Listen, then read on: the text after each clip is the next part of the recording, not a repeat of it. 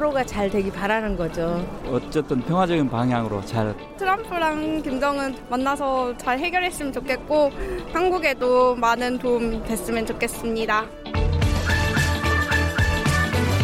제2차 북미 정상회담 특별기획 여러분은 지금 KBS 1라디오와 함께하고 있습니다.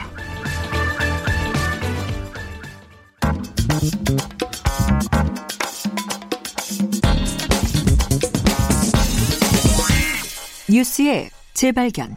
네, 뉴스의 재발견 미디어 오늘 이정환 대표 나와 있습니다. 안녕하세요. 네, 안녕하십니까. 이런 큰 이벤트가 있으면은 언론 보도를 살펴보느라고 바쁘시겠어요. 아, 그렇죠.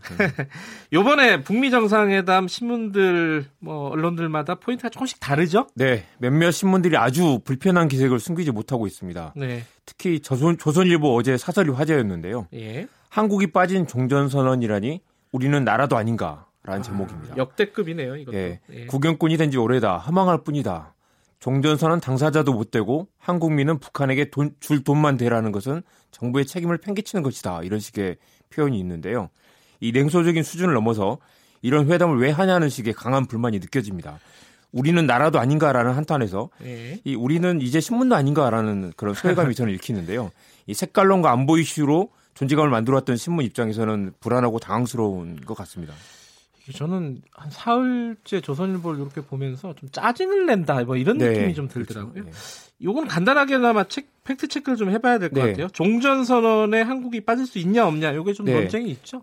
일단 뭐 빠질 수는 없고요. 네. 일단 1953년 7월에 정전 협정을 할 때 한국 정부가 없었습니다. 네. 그때는 판문점에서 국제연합 사령관 클라크 그리고 북한군 최고 사령관 김일성, 예. 중공인민지원군 사령관 펑더와이가 정전 협정에 서명을 했습니다. 세 명이 서명을 했죠. 네.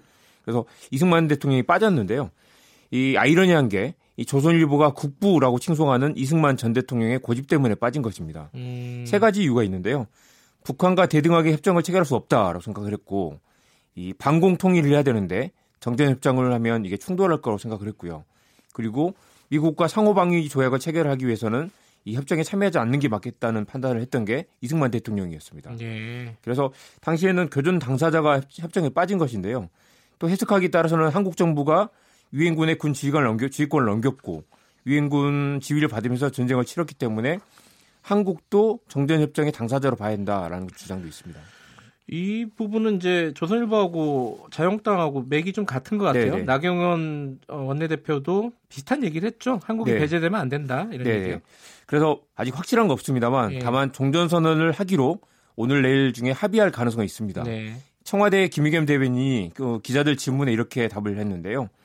남북 미중이 사자로 가거나 남북 미로 가거나 북미로 가거나 여러 가지 방식이 있을 수 있는데 어떤 형식의 종전 선언이라도 우리 정부는 환영한다. 음, 북미만의 선언이라도 그것만으로 충분하다라고 생각한다고 답을 했습니다. 예.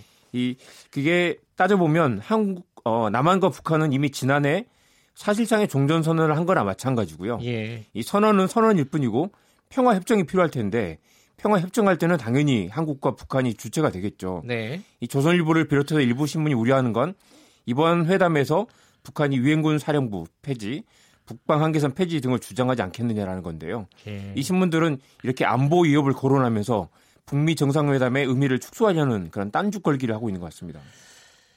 이게 조선일보만이 아니라 사실은 어, 조금씩 정도의 차이는 있지만은 네. 이번 회담도 쇼 아니냐 뭐 네. 이런 좀 냉소적인 시각을 가진 냉소적인 신문들이 있어요. 꽤 있습니다. 예. 동아일보도 아주 냉소적인데요. 어, 모호하기 짝이 없는 원론적인 합의가 전부였다. 지난 회담이요. 예. 오늘 아침 사설에서는 이 목표 지점이 다른데도 적당한 무난 다듬기로 끝난다면 모든 게 허튼 짓이었음이 판, 판명 날 것이다라고 경고를 하고 있습니다. 예. 교제는 한 병으로 충분하다. 한- 본다는 교제. 거죠. 아, 친교. 이벤트, 시- 예, 이벤트 쇼에 그쳐서는 안 된다라는 등의 표현도 예. 있고요. 중앙일보, 문화일보, 매일경제신문 등도 비슷한 논조입니다. 네. 이 완전한 비핵화 없이 외교적 수사로 포장된 이벤트가 돼서는 안 된다라는 건데요. 예. 뭐 최악의 안보 지향이 닥친다라는 등의 경고도 있습니다. 구체적으로 보면은 그 네. 김정은 위원장이 지금 사흘째 열차를 타가지고 네. 이제 도착하지 않았습니까 네. 베트남에 여기에 대해서도 뭐 기사들이 평가가 좀 달라요. 그렇습니다. 이게 일단 중국과의 전략적 협력을 강조하라는 포석이다라는 해석도 있고요. 네. 일주일 넘게 자리를 비우는 게 처음이라서 이게 내부 단속이 돼 있다는 자신감 그리고 북한이 그만큼 정상 국가라는 과- 사실을 과시하기 위한 것이다라는 분석도 있습니다. 예. 그런데 또 조선일보는 이게 비핵화 의제보다 의전으로 시선을 돌리는 의도다, 의도다.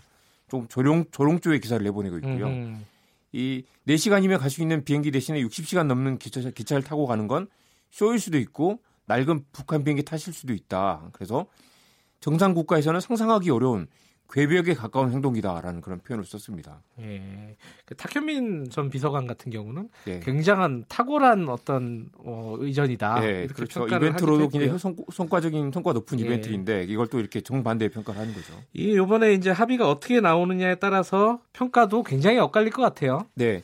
뭐 일단 1년 이상 핵실험과 미사일 실험이 중단된 건 맞죠. 네. 그리고 영변 핵시설을 폐쇄 일부 폐쇄하기도 했고요. 지금 빅딜 스몰딜 이야기가 계속 나오는 건 예. 좀더 확실한 비핵화 조치가 필요하다는 건데요. 예. 여전히 숨겨둔 핵시설, 핵시설이 많다는 의심도 있고요.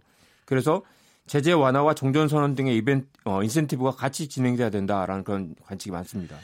지금 어, 중국과 일본 네네. 이쪽에 대한 뭐 보도나 아니면 당사국들의 어떤 태도 이런 것들도 되게 미묘해요. 일단 일본도 굉장히 지금 좀 짜증을 부리고 있는 상황인데요. 그러네요. 생각해 보니까. 일본은 불편한 기색이고 재팬 패싱이라는 말이 나오죠. 예. 일본을 빼고 간다니까요. 그걸 우려하면서도 북한의 인도적 지원이나 경쟁력 하지 않겠다라고 먼저 설레발을 치고 있습니다. 음. 그리고 일본이 납치 문제를 해- 해결해야 된다라고 어깃장을 놓고 있고요. 일본 내부 일본 언론에서도 일본 정부가 남학신에 붙은 눈과 같다라는 표현이 나오는데요. 그만큼 납작 엎드려서 미국 눈치만 보고 있다라는 그런 비판도 나옵니다. 일본은 굉장히 지금 복잡한 상황인 것 같고요. 이 북한은 이번에 열차로 이동한 게 북한과 중국의 가까운 관계를 확인하려는 의도라는 관측이 많은데요. 예. 돌아오는 길에 시진핑 주석을 만나지 않겠느냐라는 관측도 있습니다. 이번 북미 협상에서는 북한 뒤에 중국이 있다라는 그런 시그널을 주려고 한다는 해석이 있고요. 예. 중국은 지금 미국과 북- 무역 전쟁을 벌이고 있는데 일단은 지금 휴전 상태입니다. 그래서 중국도 굉장히 이 회담에 관심이 많은 것 같습니다. 이게 냉소적으로만 볼 일인가? 네네. 이게 좀 차분하게 분석하고 해석해야 될 일이 아닌가 이런 생각이 좀 들어요. 네, 지난해 북미 정상회담에서는 CVID라고 했죠. 예. 완전하고 검증 가능하며 불가역적인 비핵화가 키워드였는데 네. 이번엔 FFVD라는 단어가 많이 나올 겁니다. 이 최종적이고 완전히 검증된 비핵화 비슷하긴 한데 이번에 최종적이라는 게 들어가야 된다는 거죠. 그래서 네. 완벽하게 뭔가 확실히 끝나야 된다는 건데 핵시설에 검증하는 폐기가 전제돼야 되고 네. 평화협정, 북미 수교 등의 선분이 나올 건데요. 양쪽 다 서로 조급한 상황입니다. 한겨레하고 경향신문은 좀 더 이 제재 완화 쪽에 좀 더 강조를 하는 편이고요. 이 신문들도 입장이 다르고 북미의 입장도 다르고 그렇죠. 트럼프 대통령 입장에서는 재선에 명운이 갈린 한판 단판이 될 거고요. 네. 김정은 위원장 입장에서는 금강산 관광과 개성공단 재개가 절박한 상황입니다. 그래서 일부 언론이 냉소적인 태도를 보이고 있긴 하지만 그만큼 국제 정치의 역학 관계가 첨예하게 충돌하는 픽 네. 이벤트라고 할 수 있을 텐데요. 이 원론적인 합의를 넘어서 좀 평화로 가는 평화로 가는 통큰 결단이 나오기를 기대해 봅니다. 조선일보에서 유명한 그 코너가 있잖아요. 네네. 리빙 포인트라고. 네네. 그 생활의 어떤 네, 생활의 지혜. 예, 지혜인데 이런 이런 리빙 포인트가 좋을 것 같아요. 이게 좀 화가 나고 짜증이 나면은 네. 기사를 잠시 안 쓰는 안 것도 것도 방법이다. 네. 이렇게 너무 노골적으로 이렇게 짜증을 내면은 읽는 사람들이 좀 힘들잖아요. 네, 그죠? 그렇죠. 자, 오늘은 여기까지 듣겠습니다. 고맙습니다. 네. 미디어 오늘 이정환 대표였습니다. 아, 북미 정상회담 이렇게 계속 보시느라고 힘드시죠? 이게 어, 아마도 이게 60년 넘게 진행이 됐던 일들의 한 과정에 불과하고요. 앞으로 갈 일은 더 많습니다. 조금 더 인내심을 가지고 차분히 지켜보는 게 필요하지 않을까라는 생각이 듭니다. 모두 다요. 언론인도 마찬가지고요. 2월 27일 수요일입니다. 이 KBS 일라디오 2차 북미 정상회담 특별기획 일부 어, 2부는 이제 최강시사 끝나고 합니다. 김경래 최강시사 오늘은 여기까지 하고요. 저는 뉴스타파 기자 김경래였고요. 내일 아침 7시 25분에 다시 돌아오겠습니다. 고맙습니다.